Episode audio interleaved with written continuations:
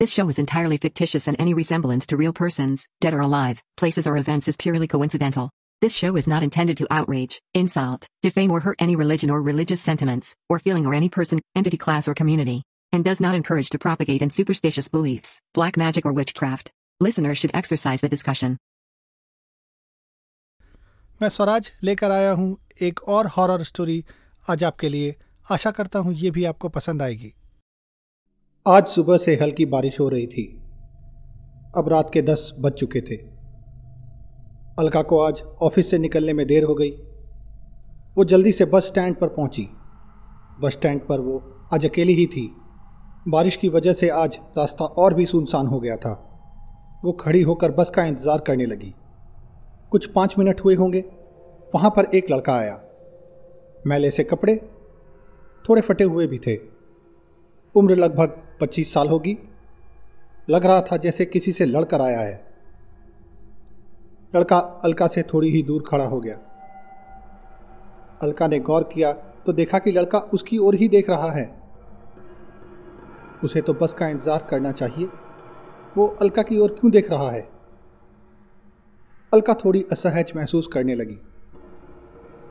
वो थोड़ी दूर खिसक कर चली गई। लड़के ने यह देखा और अचानक ज़ोर से हंसने लगा। अलका डर गई। क्या ये पागल है? उसने डरते हुए पूछा। आपको कोई प्रॉब्लम है क्या? बिना मतलब क्यों हंस रहे हैं? लड़के ने हंसना बंद कर दिया और बोला हम्म लगता है डर गई। इतना ही डर लगता है तो अकेली इतनी रात को क्यों आती हो ऐसी सुनसान जगह पर? अलका ने कोई जवाब नहीं दिया।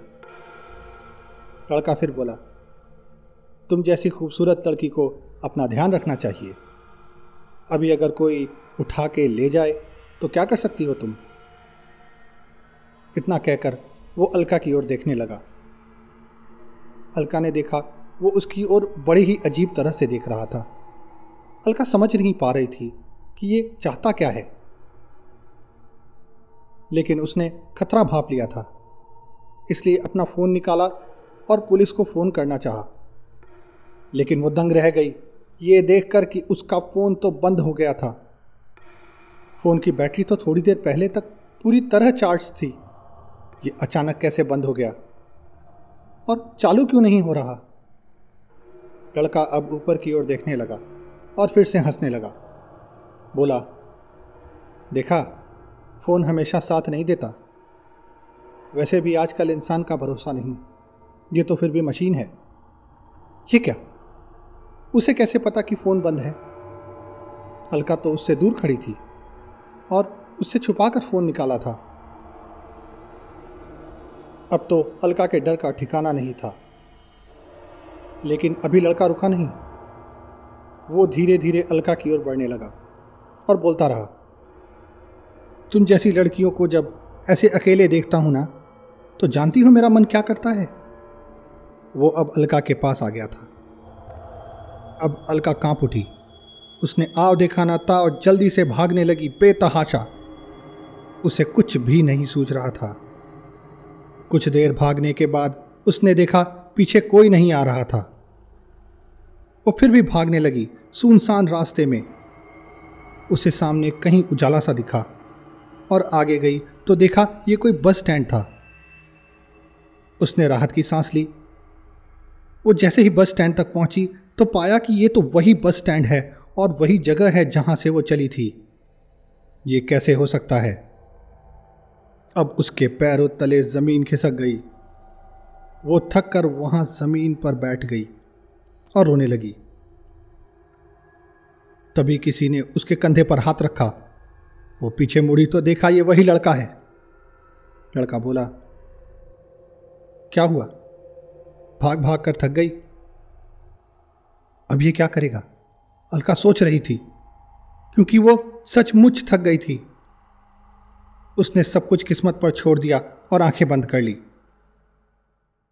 तभी उसे किसी बाइक के चलने की आवाज़ सुनाई दी। उसने सिर ऊपर उठाया और खड़ी हो गई। लड़का उसके पास ही खड़ा था अभी भी, लेकिन कुछ बोला नहीं। वो भी बाइक को आते हुए देखने लगा। बाइक पास आई तो अलका ने देखा उस पर दो लड़के थे। उन दोनों ने भी अलका को देखा और अचानक बाइक रोक दी। बाइक से उतरकर उसकी तरफ़ आने लगे। अलका को लगा, अब वो उनको सारी बात बताएगी और उनसे मदद मांगेगी। वो दोनों पास आए और बात करने ही वाले थे कि उनकी नज़र उस लड़के पर गई। लड़के ने दोनों को देखा और एक टक देखता रहा। कुछ देर में बाइक वाले लड़के को पसीने आने लगे। कुछ देर में बाइक वाले लड़कों को पसीने आने लगे। जैसे लड़के ने उन पर कोई जादू कर दिया हो। वो दोनों जल्दी से बाइक पर बैठे और वहाँ से भाग गए। अलका ने लड़के की ओर देखा। वो गुस्से में था। वो अलका के पास आया। उसको देखने लगा। अलका को लगा, अब वो कुछ ऐसी वैसी हरकत करेगा। लेकिन लड़का रुका और बोला, कहीं मत जाना, बस आने वाली है। और इतना कहकर वो उस तरफ़ चलने लगा जिधर वो बाइक वाले गए थे। देखते ही देखते वो आँखों से ओझल हो गया। कुछ ही मिनटों में अलका ने देखा, बस सचमुच आ गई थी। उसने जल्दी से बस पकड़ी और घर पहुँची। घर वालों को कुछ बताया नहीं। सुबह ऑफ़िस पहुँची तो देखा लोग आपस में बात कर रहे हैं। अलका ने पूछा तो उसकी एक दोस्त ने बोला, तुझे पता है? कल रात यहाँ से कुछ किलोमीटर दूर दो लड़कों का बाइक पर एक्सीडेंट हो गया। अलका सहम गई। कहीं ये वही लड़के तो नहीं? ये कोई संजोग तो नहीं हो सकता। लेकिन आगे उसने जो सुना, वो सुनकर उसके होश उड़ गए। दोस्त आगे बोली, सबसे अजीब बात यह है कि पुलिस को पता चला है कि पिछले हफ़्ते इन दो लड़कों ने उसी इलाके में एक लड़की का बलात्कार करके हत्या कर दी थी। और उसके बेचारे भाई को जान से मार दिया था। इतना कहकर उसने न्यूज़पेपर में छपी खबर अलका को दिखाई, जिसमें लड़की के भाई की फ़ोटो भी थी, जिसकी हत्या हो गई थी। अलका ने कांपते हुए हाथों से न्यूज़पेपर पकड़ा और देखा तो पाया कि ये तो वही लड़का है जो कल रात उसके साथ था। तो क्या उसने? अब अलका चक्कर खाकर नीचे गिर पड़ी। और आँखें बंद कर ली। सबने उसको घेर लिया और पूछने लगे क्या हुआ?